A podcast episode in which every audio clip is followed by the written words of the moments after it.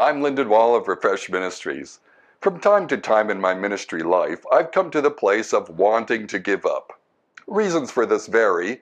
It may be that the cost is outweighing the reward, the conflict or weariness has been too much, or the work too demanding and seemingly ineffective. Whatever the reason, the desire to keep going is washed away by the tides of difficulties.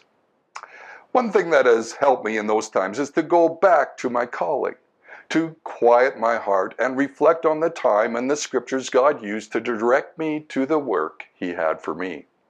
I've always found this pause to remember becomes a pause to refresh.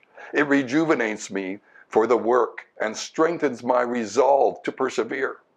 Are you questioning if you should continue in ministry? Take some time to remember when you were first called. For more soul care, go to refreshministries.org.